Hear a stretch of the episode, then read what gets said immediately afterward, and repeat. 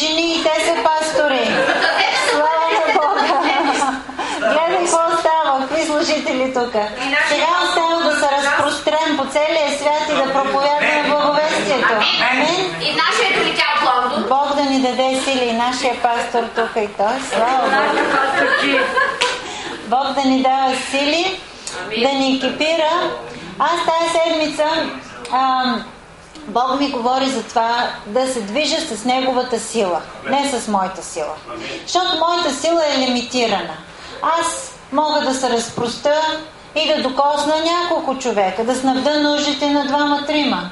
Но Божията сила в мене, която а, протича през мене, ако и позволя, може да задоволи нужди на много хора и духовни, и душевни. И аз а, виждам, че някакси душевните и духовни нужди са по-големи в хората, отколкото физическите нужди. Въпреки, че в света е обърнато наопаки. Храна, пари, дрехи, къщи, това е което хората търсят. Но а, вчера слушах една песен а, от те, дето са а, известните по класациите и казват, парите не могат да ти купа да ти купят щастие. И аз викам, а, някой се е усетил от тези певци да изпее нещо, но нещо, което наистина е така. И, а, и четах един стих, който искам да го споделя преди да почнем да хвалим Бога, защото хубаво е някакси преди да почнем да хвалим Бога, да знаем за да, да се концентрираме. Не, че ние не знаем и сме загубили представа за какво сме тук, но да се фокусираме за нещо, което наистина искаме да, да, да го хвалим, защото той има много неща, които заслужава да го хвалим. Обаче, като се фокусираме, като че ли забравяме другите неща, които ни се въртат из главата и, са, и започваме да даваме цяла сила на Бог. И тук един стих, тази седмица в Колосяните първа глава, 9 стих, Бог ми показа, който много ме впечатли. Павел говори, че се моли за едни хора, които даже и не познава. Негов а, ученик благовества първа, първа 9 стих на Колосяните. Негов ученик благовества някъде и започва църква. И той се грижи явно за тая църква, но Павел знае за тая църква, разбира, получава информация, че тази църква започва да расте в любовта на Бога, което всички знаем, че е абсолютно най-важното нещо. Може да не пораснем много в разбиране на много неща, защото до края на живота се учим. Но ако растем в любовта на Бога, на, на правилен път сме. И той разбира, Павел, че те растат в тая любов и в тая вяра. И започва да се моли за тях. И им пише. И казва, моля се, казва, това и ние от деня, когато чухме за това, за това, че те растат в любов, не преставаме да се молим за вас.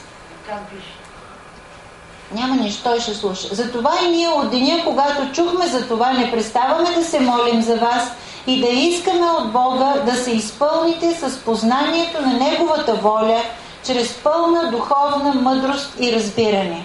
Той се моли за тези хора от деня, от който е разбрал, че те са предали сърцата си на Бога, не престава да се моли за тях, да се изпълна с познанието, каза да се изпълните с познанието на Неговата воля, ние всички мисля, че сме изпитвали някакъв допир до волята на Бога, но и голяма част от живота ни си остава в нашата воля. Нали? Ние си правим нещата както ние си ги подреждаме. Това не значи, че сме задължително извън Божията воля, но има много неща, които си ги караме така, както си ги караме.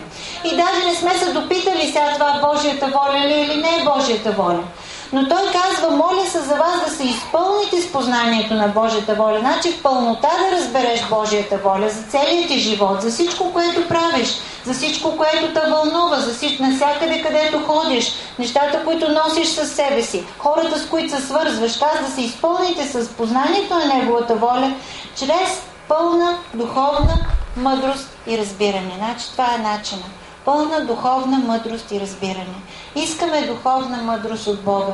Не светската мъдрост, която ти казва, ако не работиш, няма да получиш пари. Ако не отидеш на лекар да се проверяваш от време на време, може нещо да не е наред с тебе. Ако не си завършил училище и нямаш диплома, не можеш си намериш работа. Това е светската мъдрост. Божията мъдрост не е такава. Божията мъдрост е свръхмъдрост. Тя е по-дълбока мъдрост. И когато ние намираме тая мъдрост, във връзка с каквото и да било от живота ни. Как да гледаме децата, как да водим църквите, как да си вършим а, всекидневната работа, нали, каквато ни е професията, как да изграждаме взаимоотношенията си с близките, с хората около нас, с хората, с които работим. Всички тези неща в Бог, казва се, че в Исус Христос е събрано съкровището на цялата мъдрост. В Него. А Той е вътре в нас. Защото сме го приели и е вътре в нас. Този ресурс е вътре в нас. И ние трябва да го знаем това, за да го вярваме. Библията казва как ще повярват, ако не са чули. Затова идваме тук, чуваме какво имаме, отприщва се вяра в нас и казваме, аз го искам това да се изяви чрез мене. Щом имам тая мъдрост, искам да действам в мъдрост. И така, чрез познаването, казва на тази пълна духовна мъдрост и разбиране, защото духовната мъдрост идва с разбиране. Не може да имаме мъдрост и да, да видиш човек, който прави глупости, разкъсва си взаимоотношенията с хората, кара се с хората, не се разбира с хората. А, не можеш да кажеш, че този човек тази мъдрост я е задействал и има разбиране. Ли човек, когато вземе Божията мъдрост, тя започва да се задейства с разбиране. С разбиране, което, както Исус, когато беше на земята, той не беше странен човек. Той беше човек, който всички обичаха.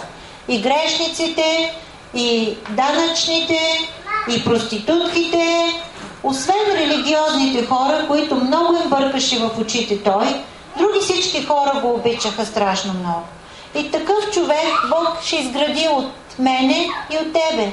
Ако ние искаме да, да, да повярваме, че тая Божия мъдрост вътре в нас, пълна духовна мъдрост, ни е дадена като ресурс и ние можем да, да, да, да я използваме. Така че тук сме днеска и нека да го хвалим, но докато го хвалим, нека да отворим вътрешността си да слушаме. Да слушаме с уши духовни, с сърце, с а, да виждаме с духовните си очи неща, които Бог ще ни покаже за нашето бъдеще. Да променим картината някъде, защото може в, в някои части от живота си да сме си правили нашите картини, да сме изграждали. Нека да, да, да, да се доверим на Бог, да смени картината